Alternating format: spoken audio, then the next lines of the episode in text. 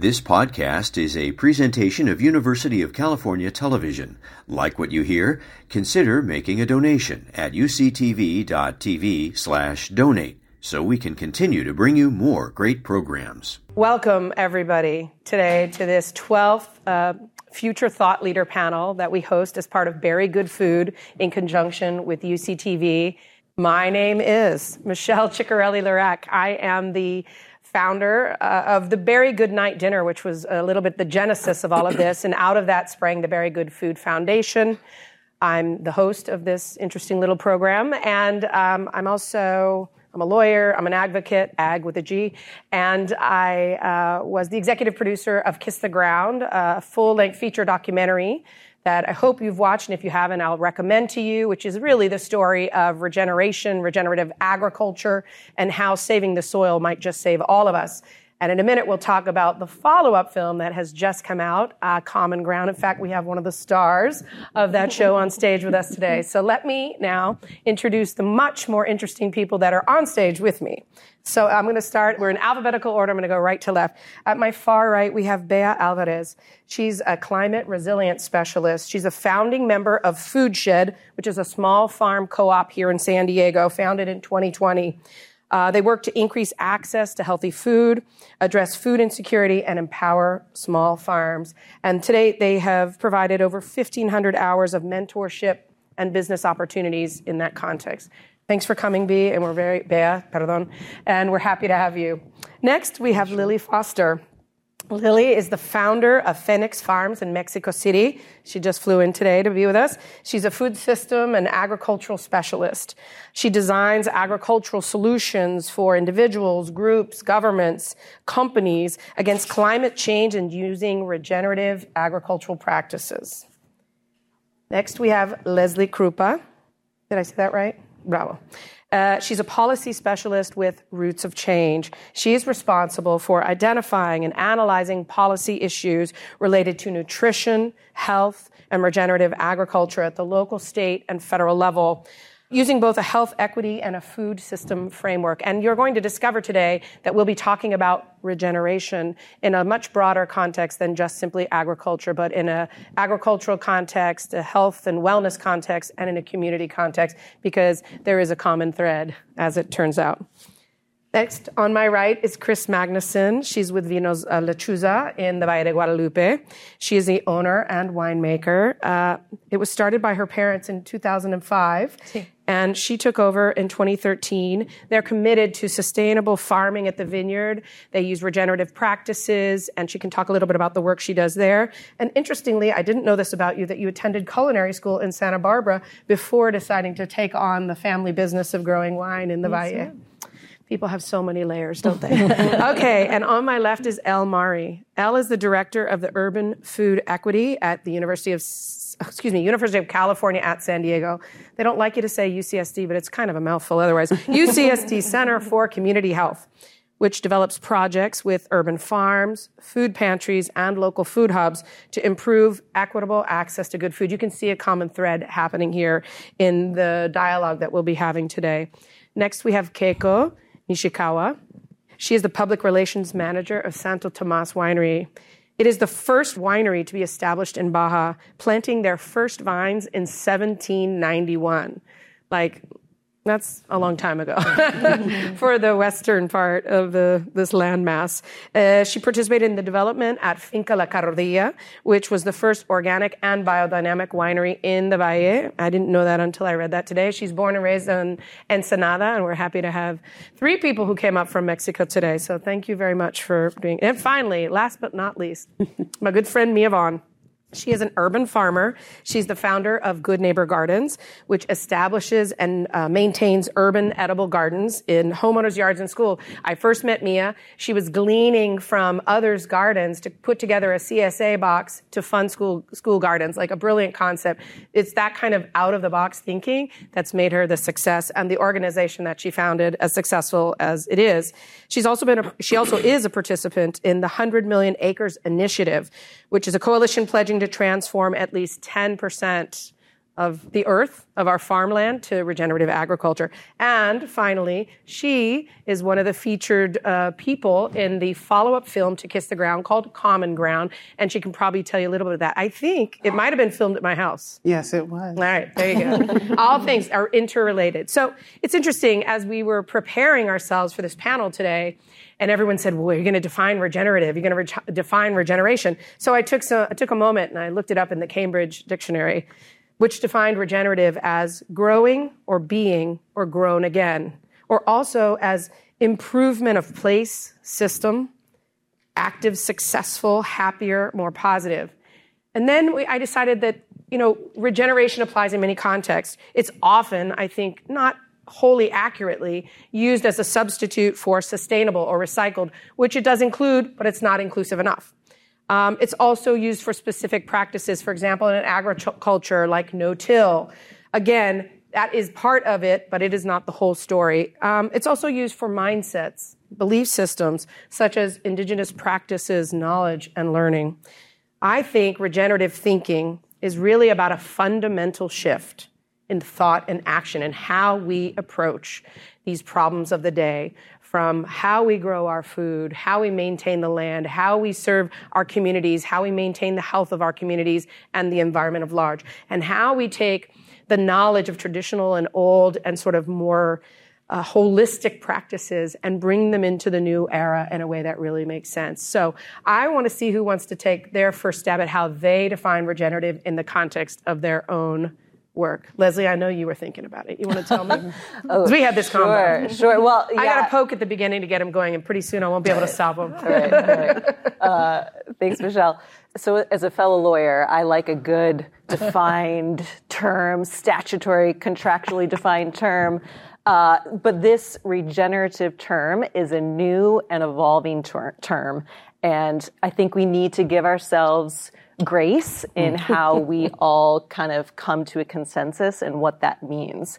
And for better or worse, I think we are going to need to come to a consensus on what that means. And so right now, here in California, we are the first state who is trying to statutorily define what regenerative means. The California Department of Food and Agriculture, led by Secretary Karen Ross, is leading a listening session right now. So anyone in this room can call up, all us panelists can call up and say, hey, you know what?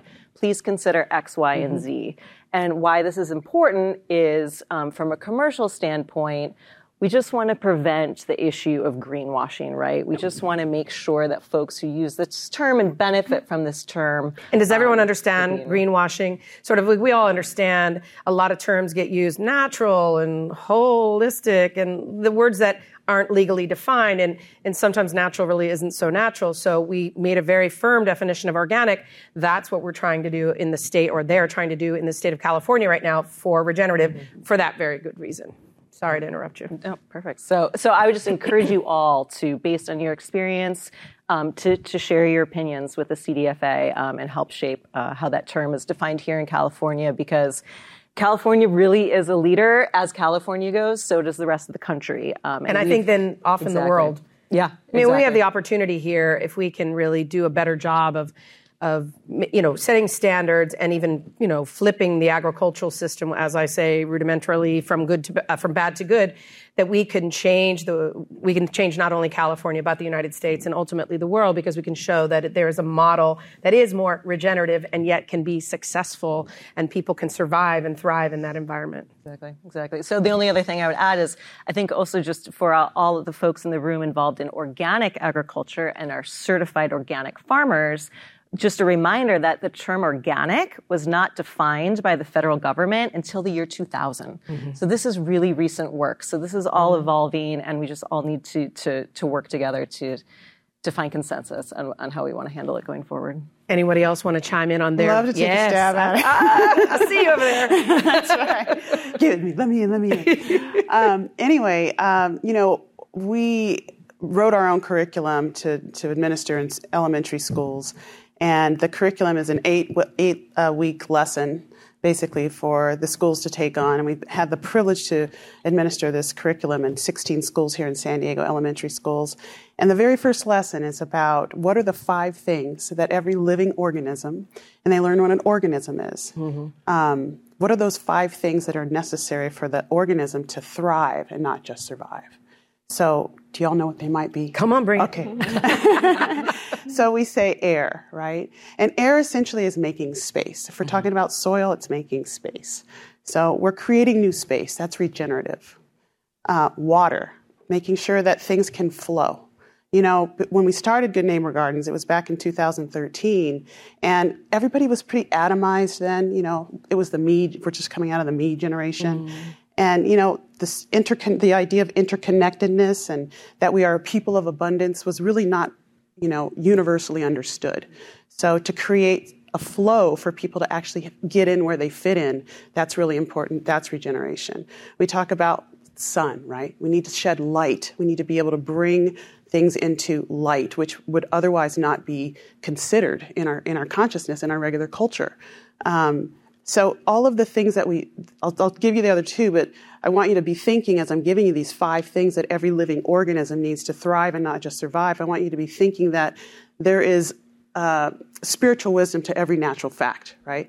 And so we can translate if the kids or us all being kids can can identify with the plant, identify with other living organisms, these things that are needed, then they can grow and they can generate new energy. Or if you look at regenerate, it's the same letters as energy, mm. right? So re-energizing is really what we're trying to do. We're trying to bring those connections of thought and identification and association. So what are the other two things? nutrients. And we say it like this nutrients. And so if you walk onto any of our school campuses, they're all walking around going, nutrients, right? So we need wisdom, right? Yeah. Nutrients, wisdom. Not just, not just, um, intellectualism, but mm-hmm. spiritual wisdom. Mm-hmm. And then we also need love. Love, mm. you know? Um, and love is really about what can I do for the, for the good of someone else or something else. And to the extent that they can identify themselves as a living organism, which, by the way, is a collection of individual parts that work better together than they do separately. That's regeneration. Mm. So that's lesson one. I love it. I knew you would bring that. Anybody else want to add anything to sort of their feeling or sense about regeneration? How about anybody over yeah, here? Yeah, certainly. To me, it's just building a new relationship with life, and soil represents like the foundation for, for life, and how we can relate to the life in the soil from a different perspective. Mm-hmm. From trying to improve and you know like having like healthier soils and more um, microbial activity that is what bringing all the plants and the life together that bring us the the nutrients and how we can like elevate that work as the livelihood that are all the farmers in our region and are are doing. Like bringing this like concept that the relationship that we create with the soil is like what we do to the soil we are doing to our bodies. This is so important. what we do to the soil we're doing to ourselves. Ourselves our communities and the environment at large. It's a pretty straight line. I'm so glad that you said that 100% tell us more about the work that you're doing here in the community well, right now, I'm, I feel very blessed to be part of a co-op called Foodshed, and it's, it's amazing to see all the different faces that have been supporting this this work for for many years. Just to say that I'm a member of this organization is a, is an honor, and this is the work of people that has been working in farming and bringing the community together, just to build a more secure uh, food system here. So we focus on doing equitable distribution of food that's been grown by many different small local farms, doing regenerative practices. And these farms are mostly, we do priority to BIPOC farms and, and women owned and very small farms, but the contribution that they have to, you know, like grow the food that really brings health back into the community. Into their own community. Yeah. Mm-hmm. The, the community that needed the most, communities that historically has been neglected the access to fresh produce. And I feel that everything like came about uh, Solidarity Farm and A La Vuelta Farm, my dear friends, but Eli Igo and Nan Cavazos and Ricardo Catano and, and Adriana has been envisioning like creating a farm hub in, in San Diego that connected all the different farms. And this was just right before the pandemic. Mm. And the pandemic was the opportunity to really, you know, like get all the farmers together. If you remember, it was not so long ago and we mm. didn't have access to fresh food or the farmers didn't have farmers markets or restaurants to, to bring their produce. So there, there was a big loss. And also, the awareness of how vulnerable our food system yeah. is and how we really need to invest in farming regeneratively, not only for the food that we are producing that we can distribute with them within the community, but also all the, the carbon farming and the benefits that comes from like uh, applying these practices, regenerating the, the soil. I like to think when we talk about uh, the earth that you know like the skin of the earth of our mother is the soil and sometimes you know when we're going through like very hard times we try to thicken our mm. skin and when we do that to the to the soil there is no room for growth and how we no can air. change, no you know, like yeah. from sustaining a system to really make it thrive. And I think that we have the opportunity here in San Diego to, to do it. We have a lot of, you know, small producers and a lot of barriers that they need to face in order to be like farming and distributing the food in, in these communities. But, you know, it's not a work that we can do alone. We have different partners that have been instrumental for this work to, to happening. And also being like grateful that we have support for, from grants and what we call our system change work. But we need to make everything more of like a, a legacy in which when we envision how we can give access to land to people that want, just want to farm, they just want to grow food and distribute it with the community, how we can support that. I've always said that you know San Diego is, is so perfectly situated mm-hmm. in every way to make the kind of change we're talking about, and that includes everybody on the stage and what they're doing in their respective you know corners of this same sort of struggle. But we have more farms per capita, more organic farms, more mm-hmm. women-owned farms. We are we're, we're once the tuna capital of the world. We clearly are a seafood hub. We're surrounded by these incredible academic institutions like the one we're sitting at today, and we have people working at every level from the agricultural side to the health and wellness to the policy that we should be able to make the kind of change here that is replicable. If it can't happen here, then, you know, we really are in trouble. But I truly believe, like you said, that together and working with other like-minded groups, we can make that kind of change here mm-hmm. and have that ripple effect elsewhere.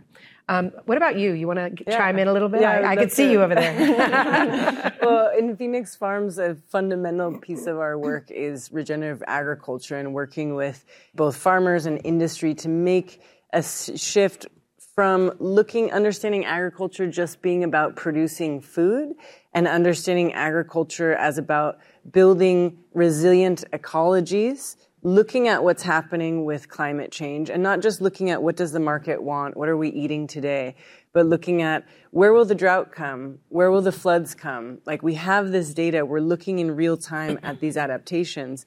You know, the domestic crops that our food system has focused on cannot stand up to what is coming. And it's time to make the change from annual culture, uh, agriculture to perennial culture to forest food Explain systems. that in case yeah, people don't so, understand. So most of our, our food system today is based off of crops that live anywhere from three months to a year at most. So every time, what that means, and all of this is happening also in monocrop. So what that means is the system starts again, starts again, mm-hmm. starts again. There's not deep roots in the soil. There's not um, a diversity of root depths of strata. No, so so making that shift from being like how do we produce more of what we think we need today to looking at how do we change to forest agriculture in all senses of what the food system is is a radically, radically different uh, concept, which is a big challenge that we'll be talking about today. Um, but what the the effect of that is that instead of just having a plant that is living for a short amount of time and has this very short, truncated relationship with the soil, growing roots, growing trees, everything from fruit trees to medicinal trees to what we call service trees that can be timber. We're talking about working with species that, um, and I love how Bea uses the word legacy species. Mm-hmm, no, we're talking about working with species um, that last 10, 20, 30, 40, 50, hundreds of years. What does that agriculture look like? Um, and that agriculture has much, much deeper roots. It can create its own hydric cycle, and it, it that that can stand up and give us a vitality for the future. So This is a little off topic, but this makes me want to go over to you, Keiko, because uh, you obviously, like we're talking about longevity, you guys planted your first vines in 1790, not you personally, 1791, where you look fabulous. Uh, I, I, I drink a lot of wine. That's how. I you heard it here, folks. Um, no, but I think that's one of the things, like, obviously to have that kind of longevity, like deep roots, long plants, they can survive, they can thrive, they can make it through a drought, through an absurd Yes. rainy season, etc. And then also a little bit about the practices you do there and what you did at Finca La Carrodilla, which is the Right. sort of how to be, cover crop, rotation, using sheep and goats. Tell me about what you do there. Yeah, so um, uh, Santo Tomas is the first winery. So the missionaries, when they came from Spain to Mexico, they came through a, a place called Loreto, which is in uh, South Baja California or Baja California Sur. And they brought with them uh, uh, vines, uh, olives, and dates. And once they went, they and and put the uh, grapes in or the vines in uh, Santo Tomas Valley, which is south of Ensenada. They they learned that the that the um, weather and the soil was perfect for for grape growing for uh, wine, and so uh, they started planting different types of grapes. But I, I don't know if you know this, and this is very special because there came a time when uh, different uh, people started coming to Mexico because it was such a new place to make wine. Uh, and, and so the first uh, winemaker that came to Mexico was an Italian man. And he brought with him a lot of uh, Italian grapes, of course.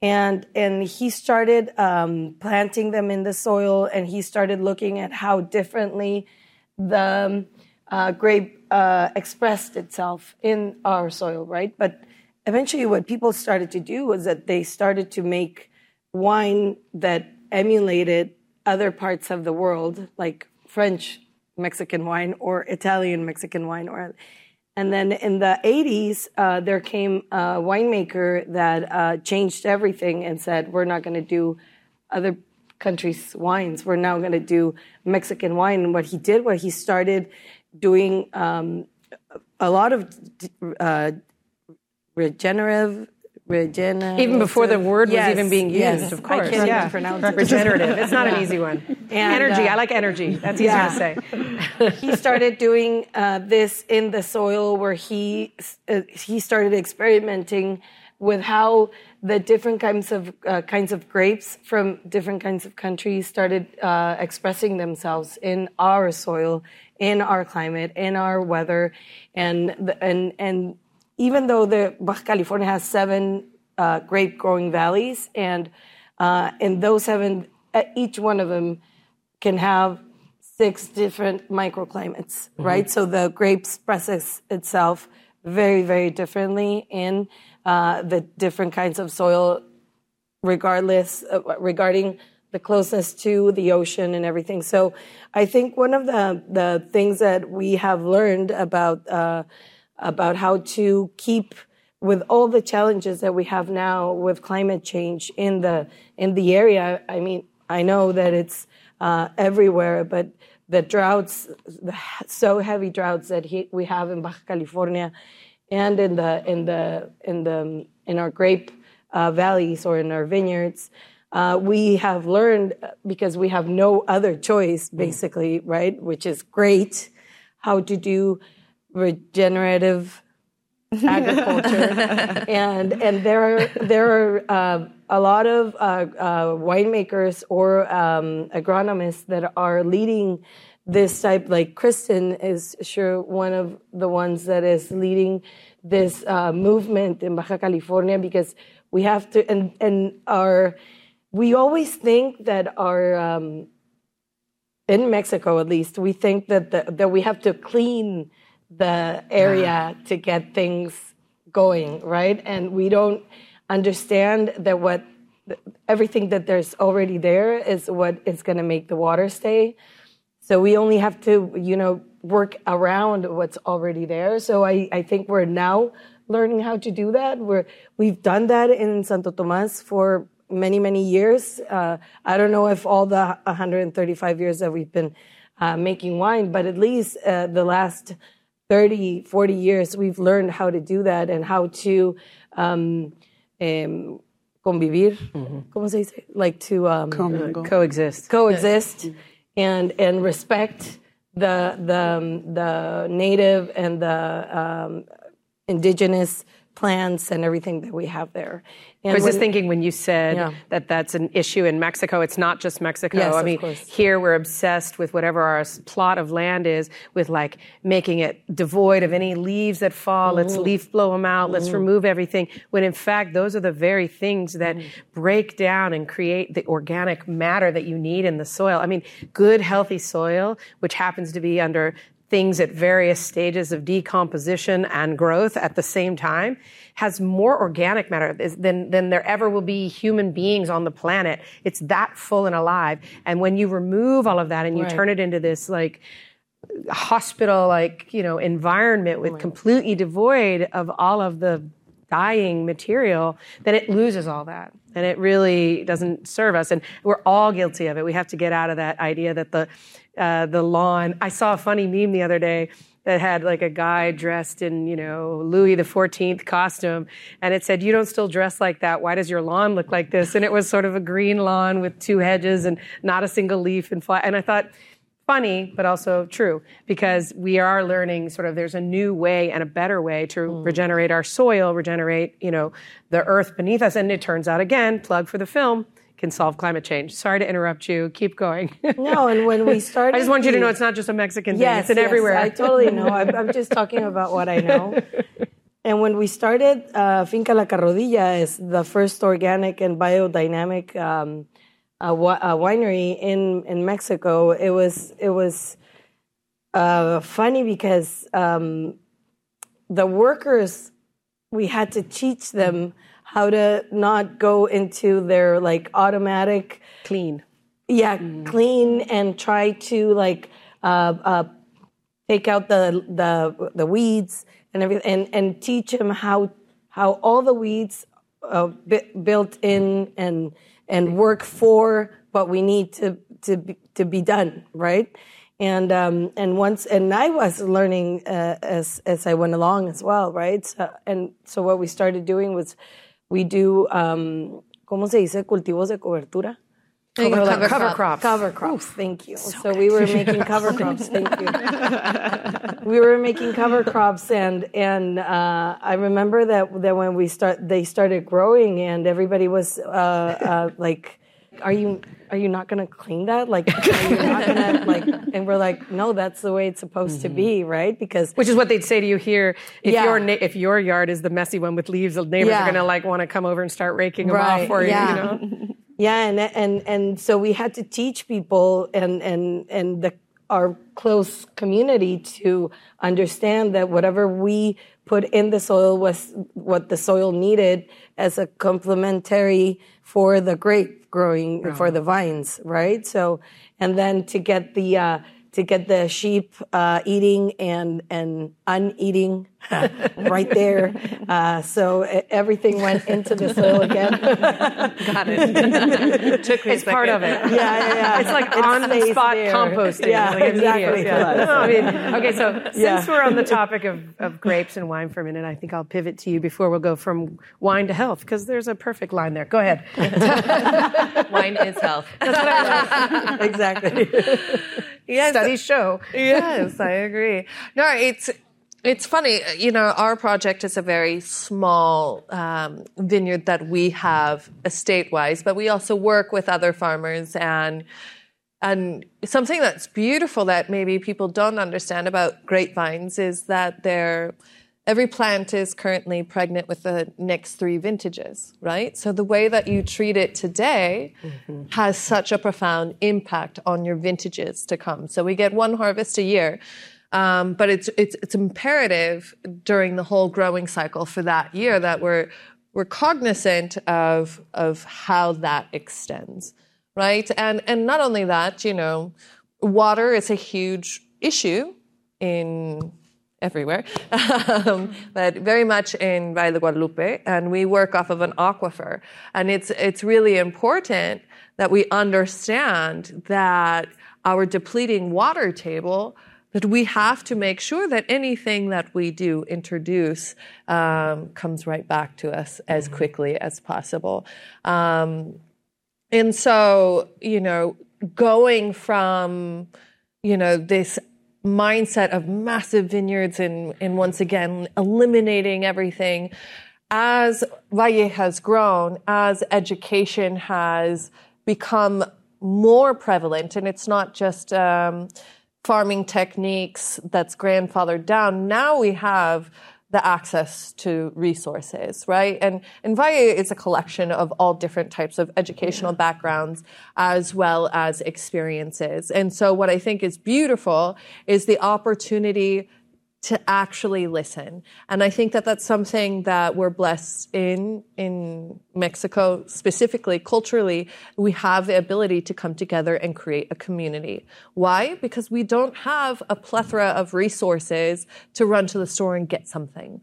It's very important to speak to your neighbor. If, if there's a plague going on, in order for it not to wipe out the entire place, we have to come together. We have to listen. We have to bring people in. We have to educate ourselves.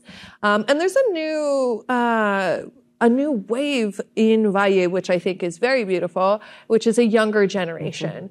In Ensenada, we have a winemaking school, an enology school, and, and you're seeing all of these young people come in and, and start applying new resources, new techniques, new technology.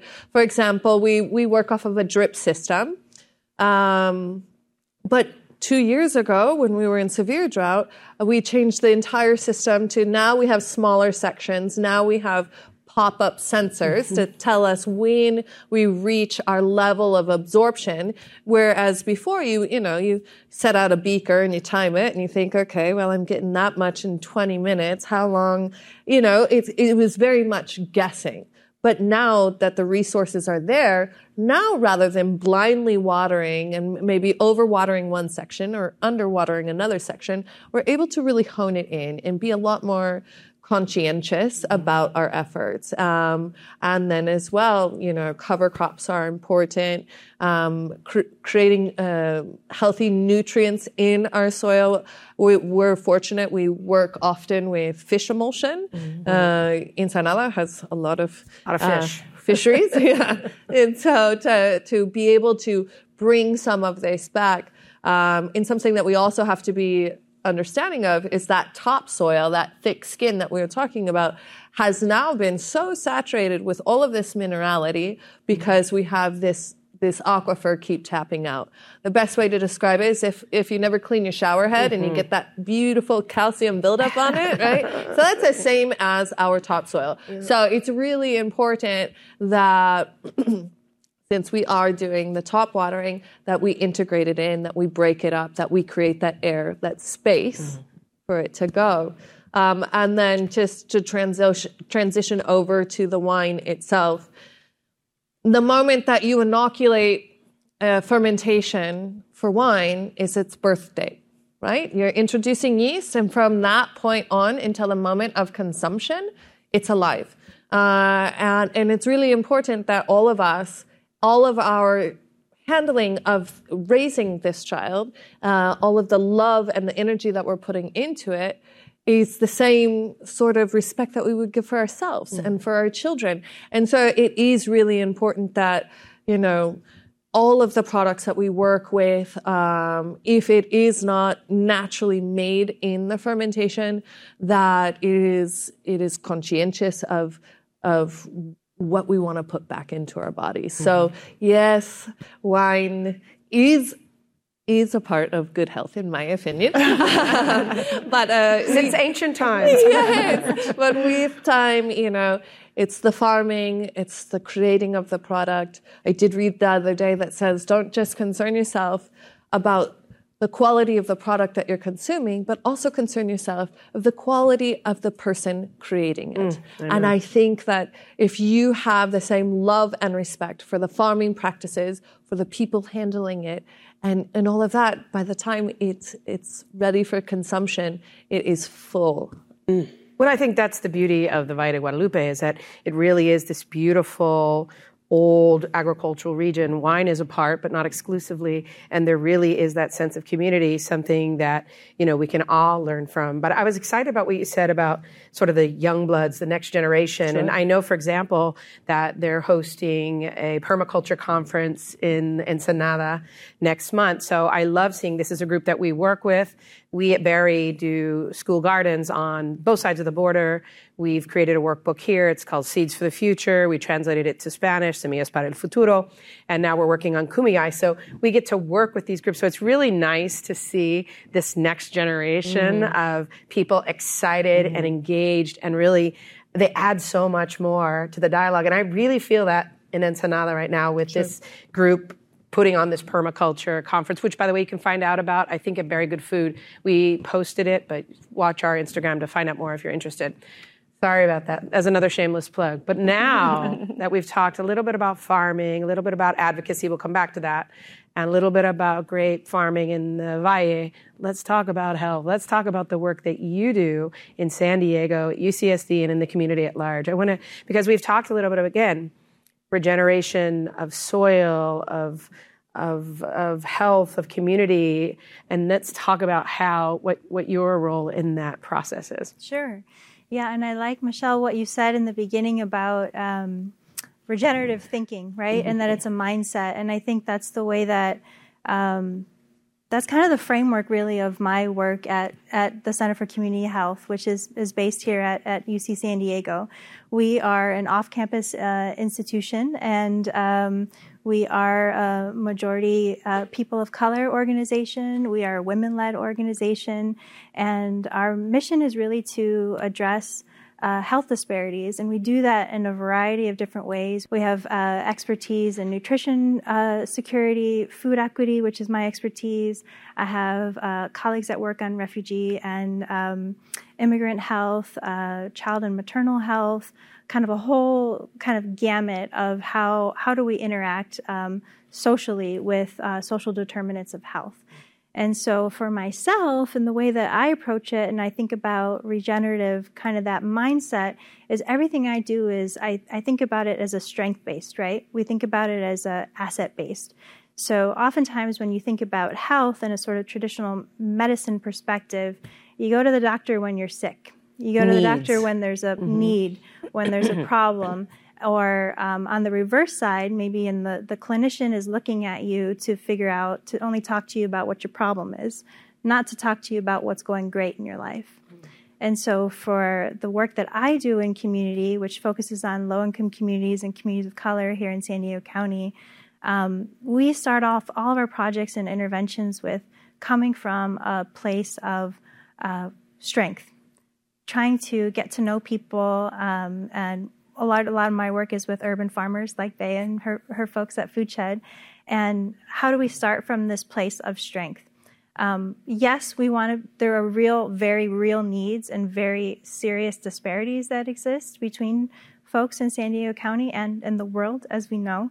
Um, but we want to start from a place of what is going right and how do we then build upon that. So, my job is to help folks identify that and then through that, what what what can we do? What infrastructure can we help you build?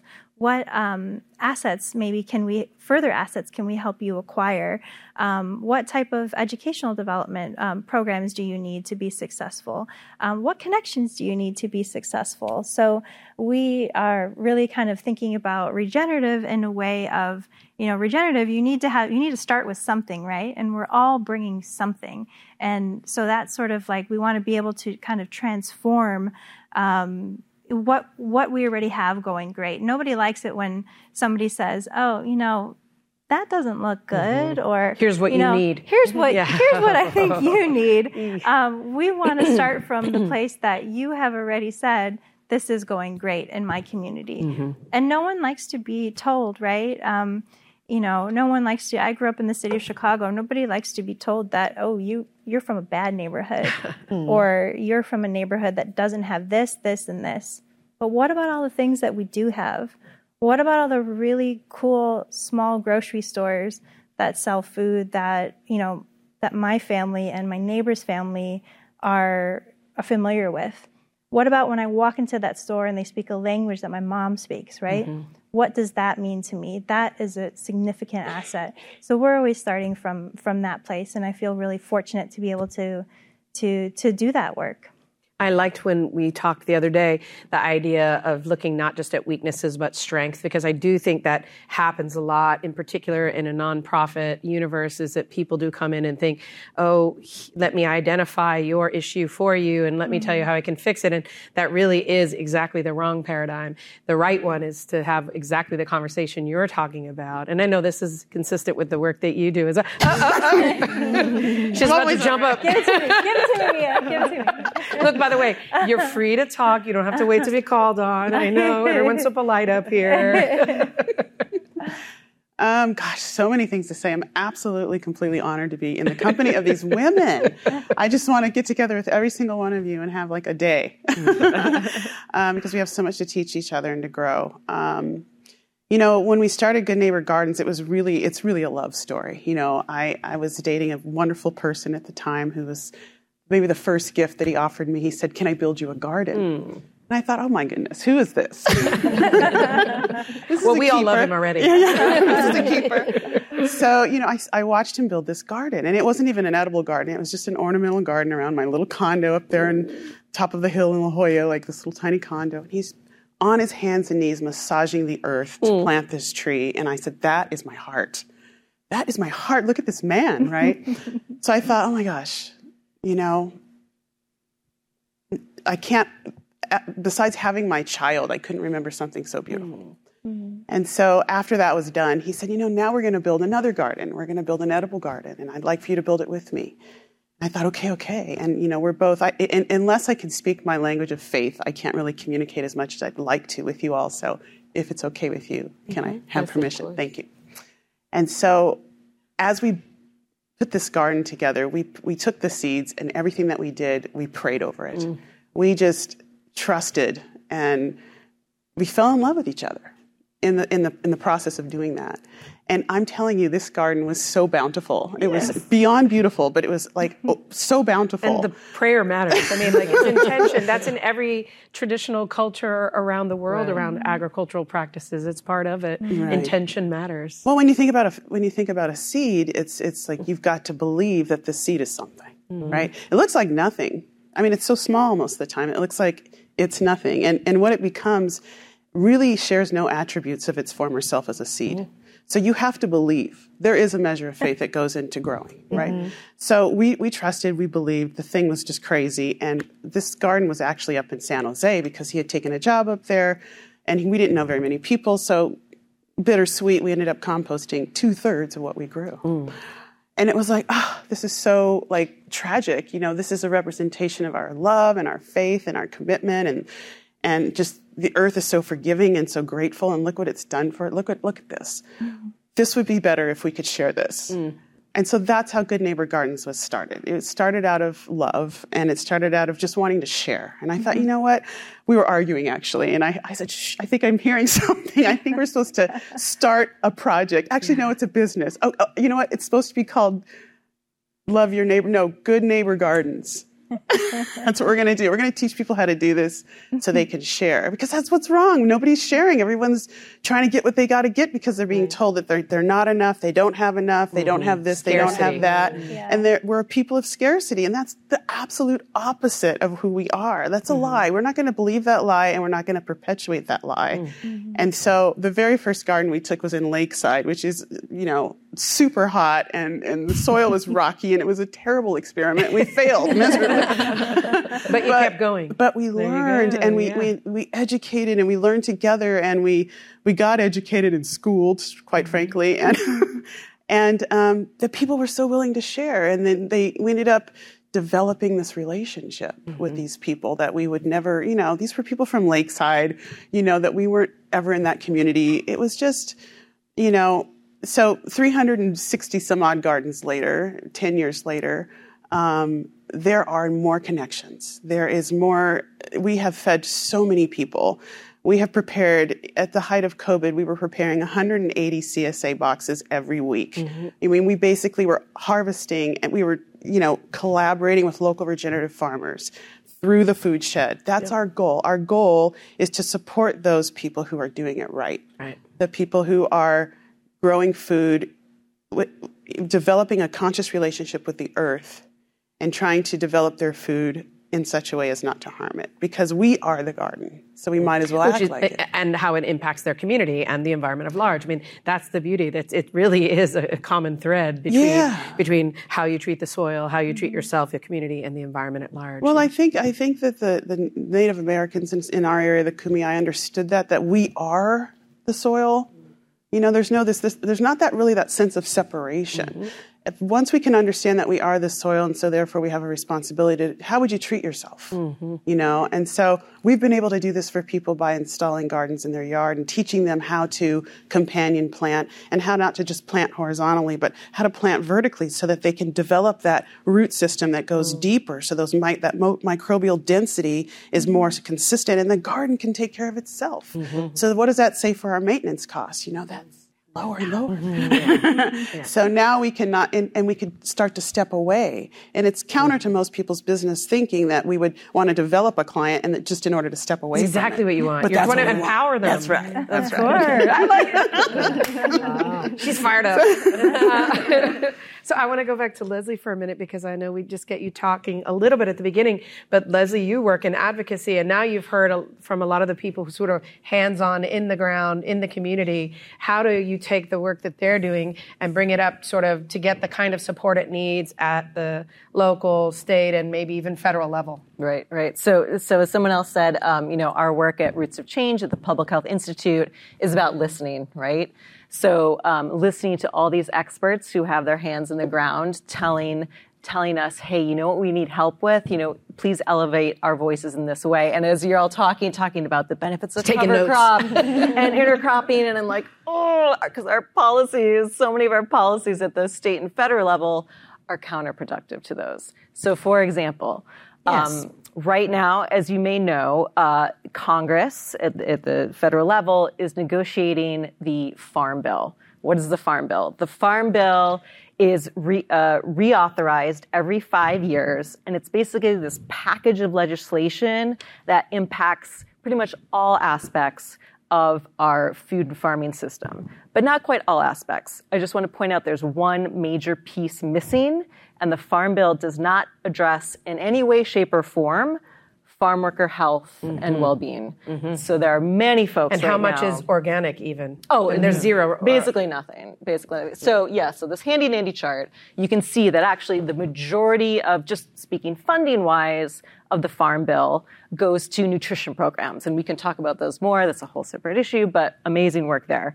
Um, but then another huge chunk is um, the commodities: wheat, corn, soy, rice. What am I forgetting? Um, and and crop insurance. So as you can see, organics, specialty crops, food. I mean, that's the thing. Okay, my favorite food. factoid about the farm bill is that things like, I don't know, vegetables, things we eat are considered specialty crops along with cactus and roses. Like in the farm bill, it tells you that it needs a little bit of realignment. Sorry Right, to interrupt. Exactly, exactly. So, you know, United States Department of Agriculture, who does the, you know, implements the Farm Bill, is also the same entity that's telling us, as they should, that half our plate should be fruit and veggies, but fruit and veggies aren't in the Farm Bill. So, so what's going Yeah. on right now with the Farm Bill? So, the Farm Bill actually expired.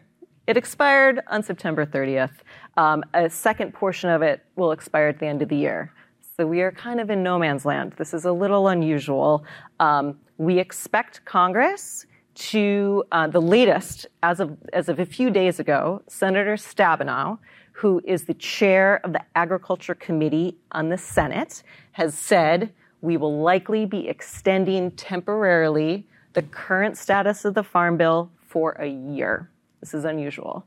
Why for a year? Any guesses? What's coming Leadership up? issues? Mm-hmm. Leadership issues. uh, and an election. The election. coming. An election. The election, yeah. So unfortunately, um, there's going to be very little progress. However, that this is an opportunity for all of us advocates, and everyone in this room is an advocate, to advocate for what we want to see Get your in voice. the Farm Bill. Yeah. So, for example, um, this, some of you may know, a lot of advocacy, what happens is um, uh, folks in Congress will propose what are called marker bills. These bills are are never meant to pass as standalone bills. They're basically uh, policy proposals to help get the word out, to help um, drum up support, with the hope that they'll eventually be kind of rolled and packaged into a larger bill. So, good news is, right now, for example, there is a marker bill called the Cover Act which you could guess is uh, related to cover crops. So something supporting regenerative agriculture. And what it says is farmers who grow cover crops uh, will get a discount on their crop insurance. Okay, great. Here's the problem. Federal crop insurance program, the policies of that, the current policies of those programs actually are counterproductive mm-hmm. to regenerative agriculture. So, to so if a farmer has a claim, they have a bad year, a bad crop, they don't get a harvest, and say, "Hey, I'm going to put in a claim to mm-hmm. hopefully, you know, get some of my costs covered." The USDA is going to look at look at their file and say, "Well." Wait a minute, you um, you had your cover crops on too long. You were intercropping. You can't intercrop. You can have more than just your soy planted in this field. So literally, farmers who are exercising regenerative practices will not get their claims covered um, with, their, with our current system of crop insurance. There's much work to be done. a lot of work to be done. Uh, so, th- so that's going on at the federal level. Um, but at the same at the state level, again, we are blessed to be in California, which is much better. I mean, the federal look. Yeah. All of us will be fighting our entire lives to improve the farm bill and related legislation at the federal level to you know go for a much more regenerative environment. Mm-hmm. Okay, but we have a much better and faster chance to make change here in California and other states. But go ahead, sorry. Right, absolutely. Um, yeah, because we are we are very lucky that um, California is focused on these issues, um, and we have got a lot of advocates active in this work. So I can bring up, for example, um, right now, Roots of Change is a sponsor of a bill um, that's called AB 408. Food and Farming Resilience Coalition, and we are a coalition of about 20, 25 community based organizations here in California that have been working together for almost three years to put together this legislation. And what is this legislation? We are asking for a state bond um, that could be used to support, to give grants to farmers, supporting, among other things, regenerative agriculture. So it has four pillars sustainable, uh, sustainable agriculture, farm worker health and well being, healthy food access, and regional food system resilience.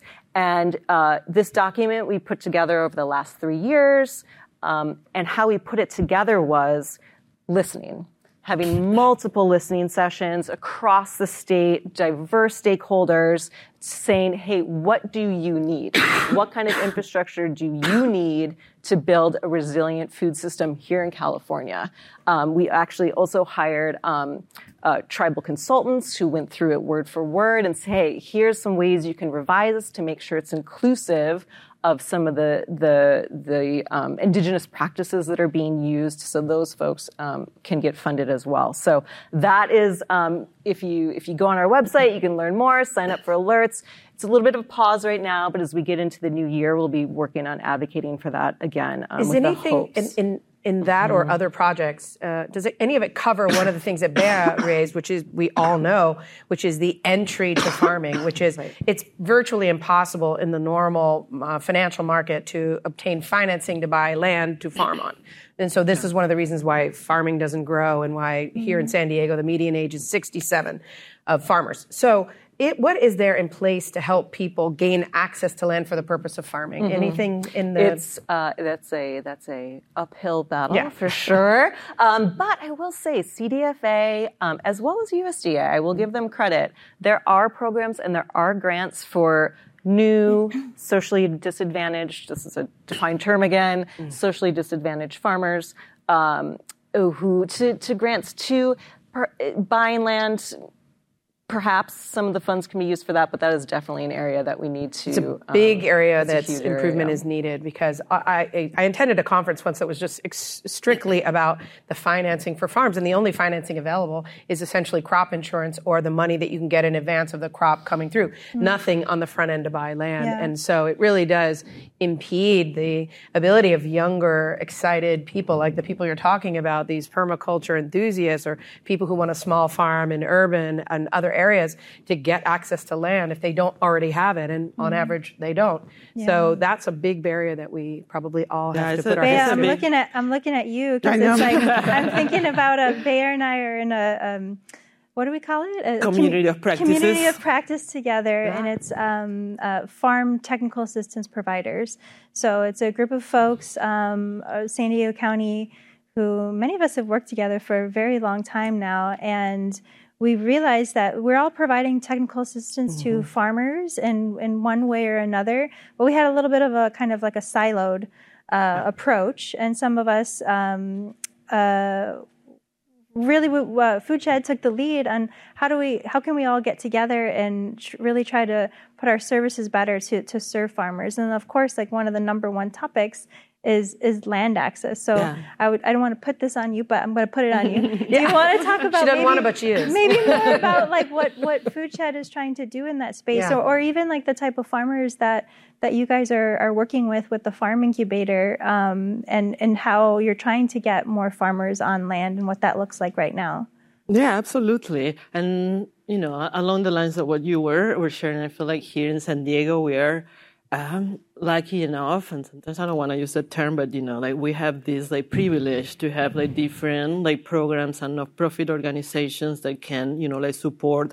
more of advocacy work. You know, that we have been doing a lot of work with the climate action plan, and you know, like we all know we have like different frameworks that are like trying to define goals that we have as a region for you know 2030 and 2035 and he says well what that really means and it's like well how we can create systems that will benefit a pathway for the new and beginner farmers and we see the value of creating mm-hmm. incubator programs where you know you have a small like plot of land that you can start like growing food and then selling through through the FoodShed and creating different like market channels for these small producers and it's, it's hard because the, the price of, of land and water mm-hmm. here in, in Southern California is, is high. And we see a lot of our small farms are mostly leasing their land. And then, like we were talking earlier, you know, what is the legacy project that you can create when you know that you're like maybe farming for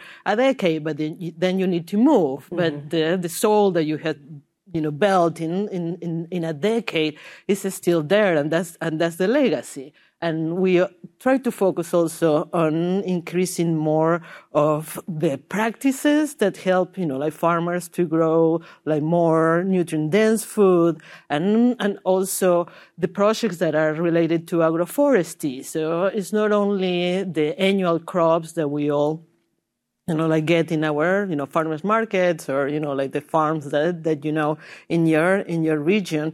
But I feel like any movement in this direction needs to bring everybody associated in the, in the food system because it's educating ourselves about eating more seasonal, like too, and knowing that we have rights and what we can demand of the of the food that we are like being fed and how that food is grown. And if we have here like farmers that are growing this food ethically, not using any pesticides or chemical fertilizers, well, we need to invest on those farmers. So then, you know, there is more volume that can be distributed in, in our communities.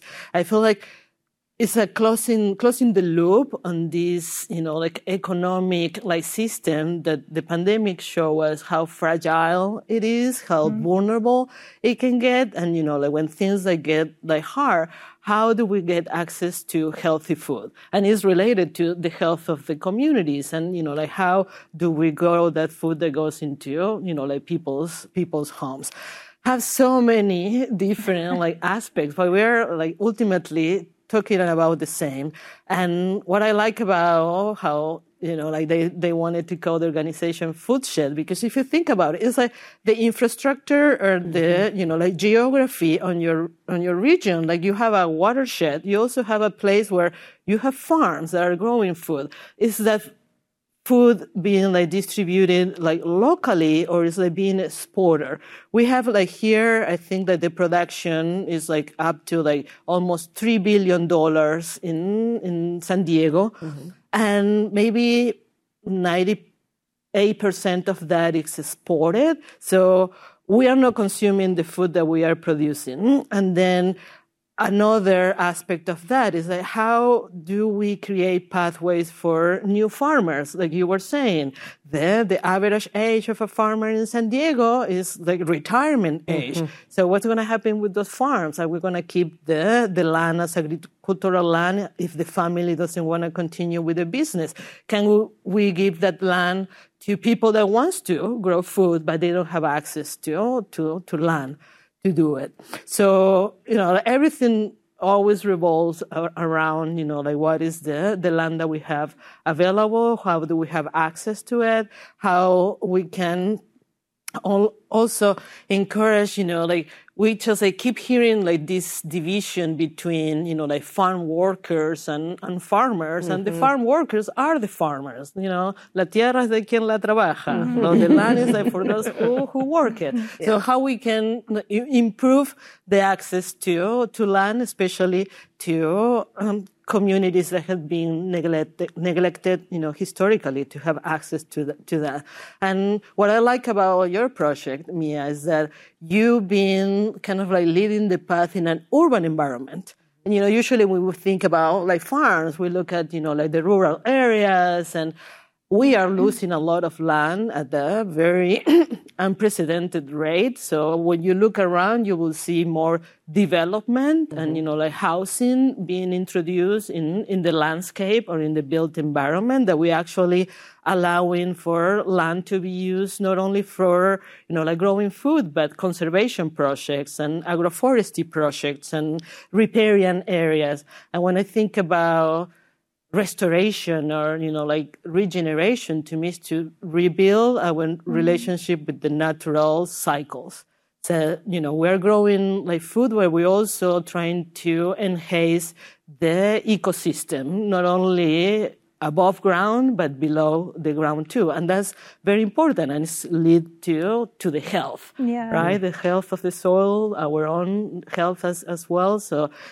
nothing is just like an isolated, you know, like item when it comes to, to food. Everything is, is connected. Interrelated. Yeah. And yeah. I do feel like, you know, like policy plays a, a big role, but we need to look now at policy at how we can make these like open the doors to more access to the resources that we mm-hmm. have available instead of making a, a process that is cumbersome or only look at if you're like doing a practice for a year or if it's just like just introducing kind of like let's let's build a legacy in our region. We have like so many different microclimates and you know we can grow year long. It's so mm-hmm. much food that can be produced. There is so many ecosystem that can be restored. So I feel like that's that's the work to to do, and you know, land access is the on the top of the list.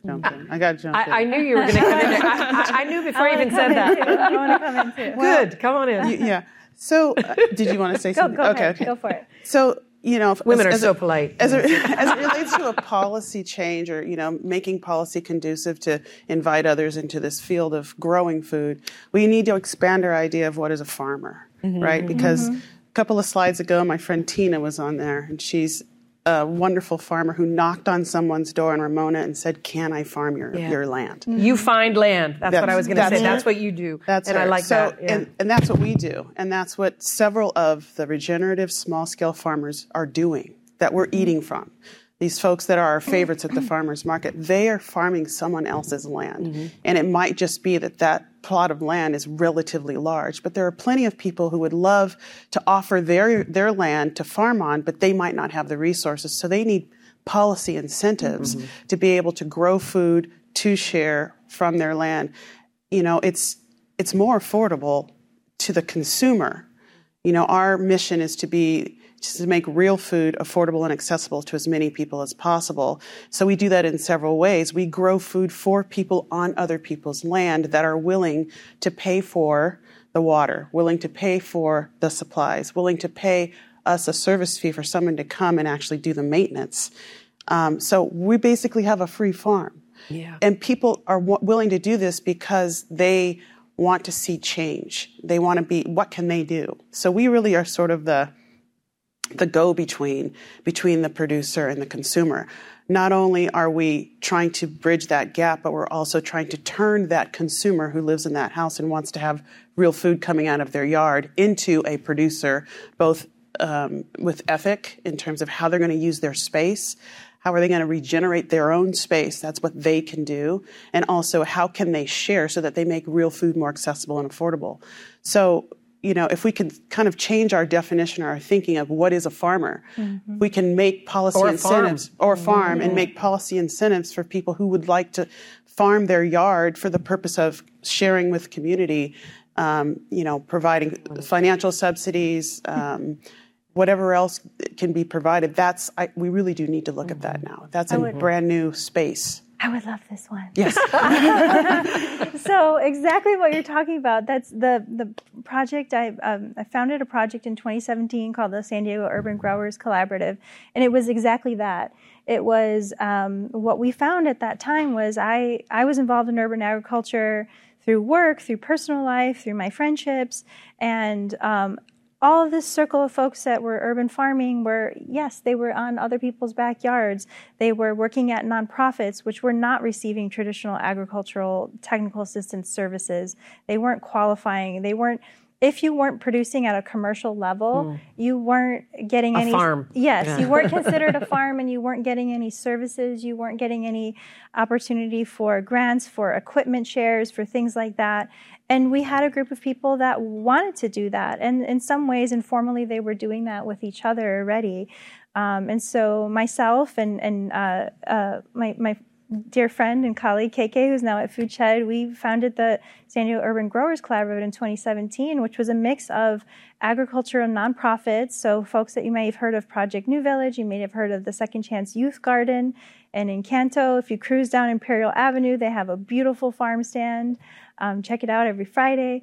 Um, but we had this mix of folks who were growing on a traditional urban farmer in San Diego. As we know, the, the real estate the, the, the, pressure for real estate mm. is just the land development is just kind of like out of control.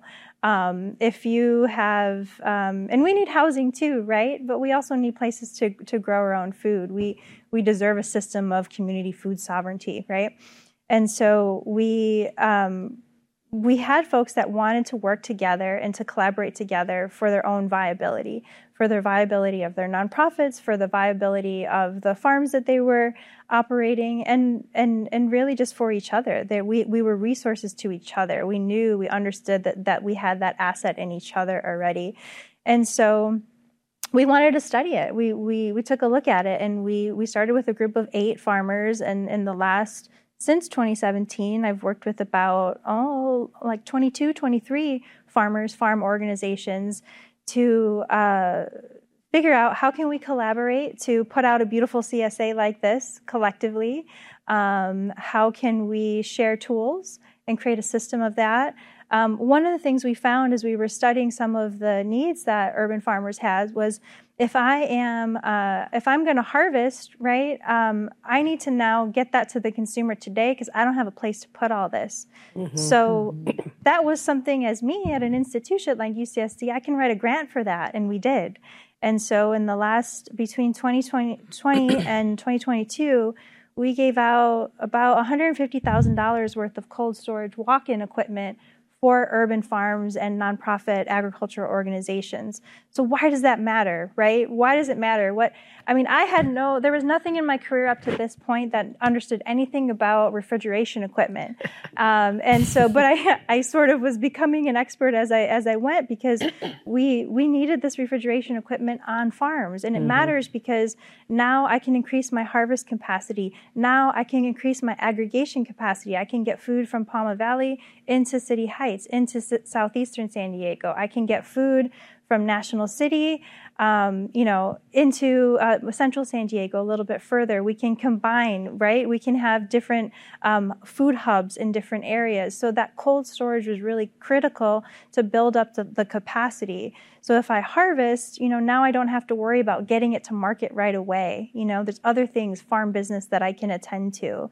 Um, so for from my perspective of being able to recognize that farmers and gardeners and um, you know we're all existing in um, uh, sort of we show up in different ways mm-hmm. right but we're all kind of contributing to this collective and what is happening in our urban environment is just as important uh, is what is happening in our rural communities. Especially as, since the majority of people are moving from the rural area into the urban environment. Absolutely. We have to address it at the mm-hmm. urban level. There's Abs- no question. Yeah, absolutely. Mm-hmm. Wait, do, you were going to yeah. say something, right? Yeah. So, what happens in Mexico is a little bit the other way around. We, we have a lot of soil that we need to get agricultural uh, projects going and there, you've got land need farmers. Yes, oh, okay. and we have a lot of uh, federal um, uh, programs to increase uh, the growth uh, of uh, farming. And uh, but what we understood, because one of the things that we do in Santo Tomas, because we are the first winery, we've been, we've been making wine 135 years in Baja California, so one of the things that we do is that we we we've created a foundation, and through that foundation, we've done. What's the com- name of your foundation? Elias Pando, Fundación Elias Pando. So what we've done in that foundation is that we've we've uh, created programs that impact our community, right? Because we can't not be responsible for for for the community being the uh, oldest company in the state. So uh, not whatever company. We're the oldest one in the state. So what what we've um,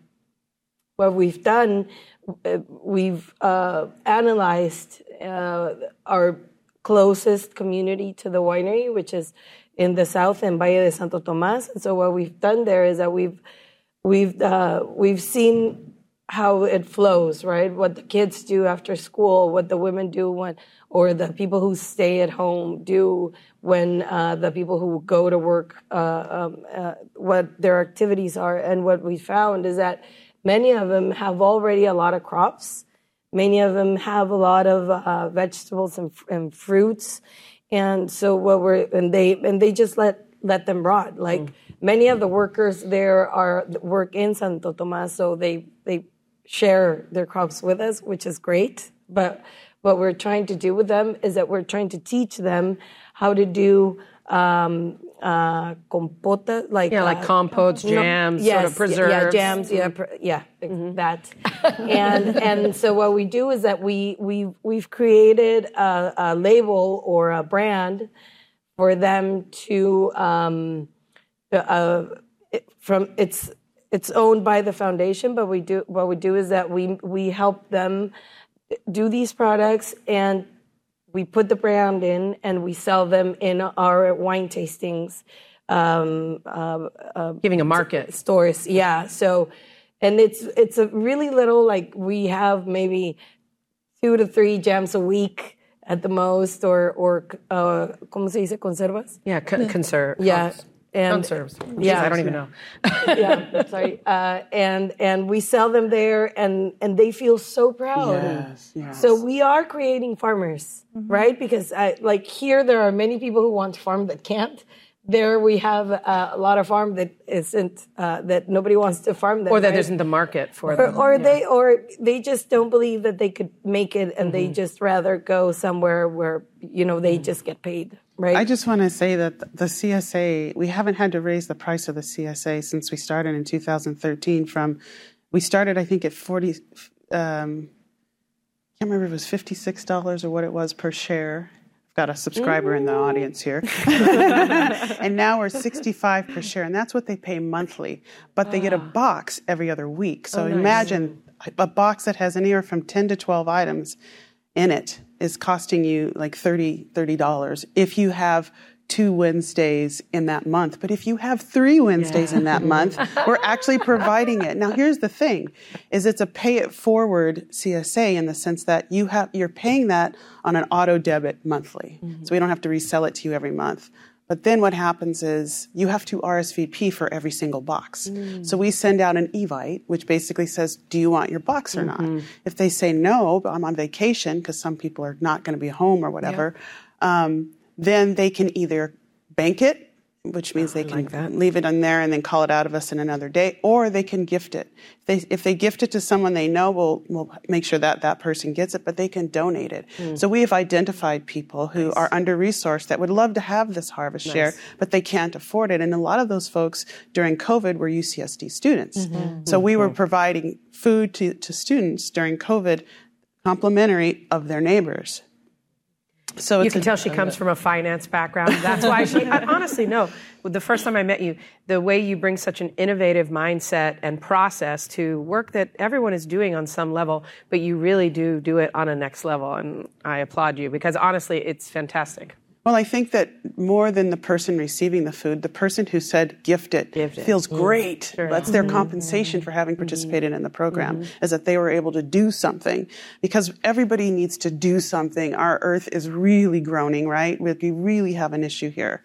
And so if anyone can, if everyone can get in where they fit in and we can create programs that stretch the seed like that and go deep, then we really, you know, we can continue to hire and train people to grow food because that's what we've been able to do is hire and train people to grow food so that And they can do that for, for, those each other. opportunities, right? Of those innovative spaces. You know, we're talking about access to land and who is a farmer and what is that, and just being able to look at the gaps in the system and find the opportunities. Of course, it's important that long haul uh, programs and having access.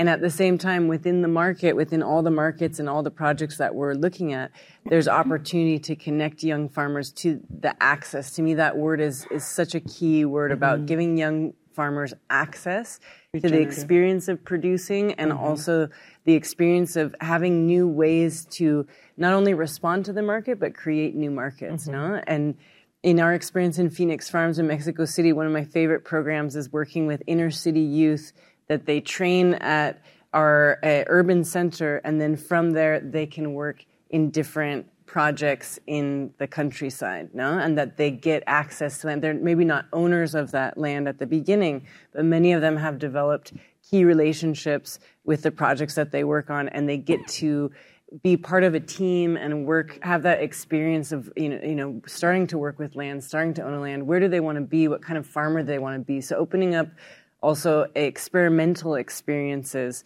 for young mm-hmm. farmers that yes they can become part of a, a mature system but also that they can you know be able to experiment as entrepreneurs uh, sometimes with someone else's capital or someone mm-hmm. else's land. And that's something that as the long haul continues to happen, like it's an innovation that we can make, you know, in the short term and, and what we're all working with right now mm-hmm. is looking for those opportunities of how can we build you know, mm-hmm. these these opportunities and access for mm-hmm. young people. But also, I would say, like, being able to contend with that tension of the market is not going to provide these solutions for us, right? The the traditional capitalistic markets have exploited and excluded folks. Probably most of us on this mm-hmm. panel, even as women, right? So, um, and I think then we have to think about like what you're talking about with innovation and thinking about what are some other pathways that we can support regenerative agriculture, regenerative thinking, uh, good health for all communities. And I think, um, you know, it, Americans, for some reason, they don't like the word uh, subsidy. They think that's a bad thing, right? Depends on what ab- you're subsidizing. Yeah, but you were Because it happens all the time. You were talking about the farm bill, and it's sort of oh, it's always been so strange to me. I've been, you know, I've worked um, on with funding for for SNAP Education, which is formerly known as the food stamp program. I've worked with funding on that for you know, gosh, over ten years, and it's strange to me that you know we we put people's nutrition and food, which should be a right, with crop insurance, with those programs, which food is health, right? Food. So I think that, but those are subsidies, right? And so I think you know we we need to sort of think about other creative ways that we can um, secure income for farmers. Mm-hmm. And I think one one of the ways that we do that at CCH is and, and then also improving health is we have a really cool program called Mas Fresco Plus that my my colleagues run, and this is basically a produce prescription program. So some of you might have heard of this kind of concept before, right? Like food is medicine. So instead of going to the doctor and saying like, "Hey, I you know I need diabetes medication," mm-hmm. or that's mm-hmm. what they might tell you. I need um, this. you're going to get this instead. And so now what if I can't afford this, right? Mm-hmm. So that's where we come into play. And then being able to now secure that that income for farmers like FoodShed, and we work with other farmers up in North County as well. And so um, we have, it's about, I think, 300 people, 300 households annu- annually. They get a produce box delivered to their home twice, twice a, twice a month. Um, it's locally grown produce in San Diego County, and all they need to receive that is they've signed, they've been referred by a clinic that they go to or another That's organization beautiful. that they're tied to another organization that they're tied to. Time to and us. right, the demand for this is huge. Mm-hmm. The, the enrollment starts and stops really quickly because the demand is just huge, and we can't we don't have enough dollars you know to do that but if we did right and so like that that should be a right people should have access to to that food you know and having it be home delivered why does that matter right because um, you know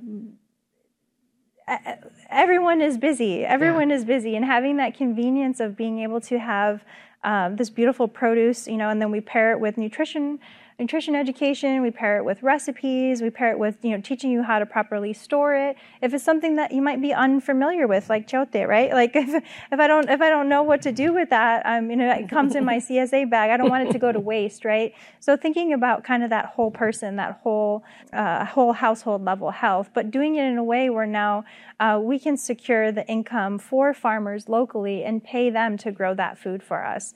So now we are outside of the traditional system. I think it's obvious that we could talk here uh, probably for the rest of the day and maybe the entire week, but we do have to wrap it up. I, wait, you wanted to make one more comment? Go I ahead. Just, I just want to say in the food is medicine piece and creating new markets yes. to support local mm-hmm. farmers is mm-hmm. this is this is a big movement. There's a lot of momentum right now. Um, the White House National Strategy is big on this. There is the threat, though, that if we don't act now to make sure that the suppliers for these programs mm-hmm are the small, regional, mm-hmm. regenerative right. farmers, we're going to have a problem. Look, all, all, good policy can be co opted by other groups that are not the ones you're intending to uh, mm-hmm. assist. So, look, there's so much here. I think what we really have, I love that you said regenerative mm-hmm. thinking again, because I think that is the sum total of today. I am so excited and proud and grateful for all of you being here with us today for this panel, our 12th Future Thought Leader panel on UCTV. Thanks to everybody online. Thanks for those of you watching on UCTV, and we'll see you next time. You've been listening to a podcast by University of California Television. For more information about this program or UCTV, visit us online at uctv.tv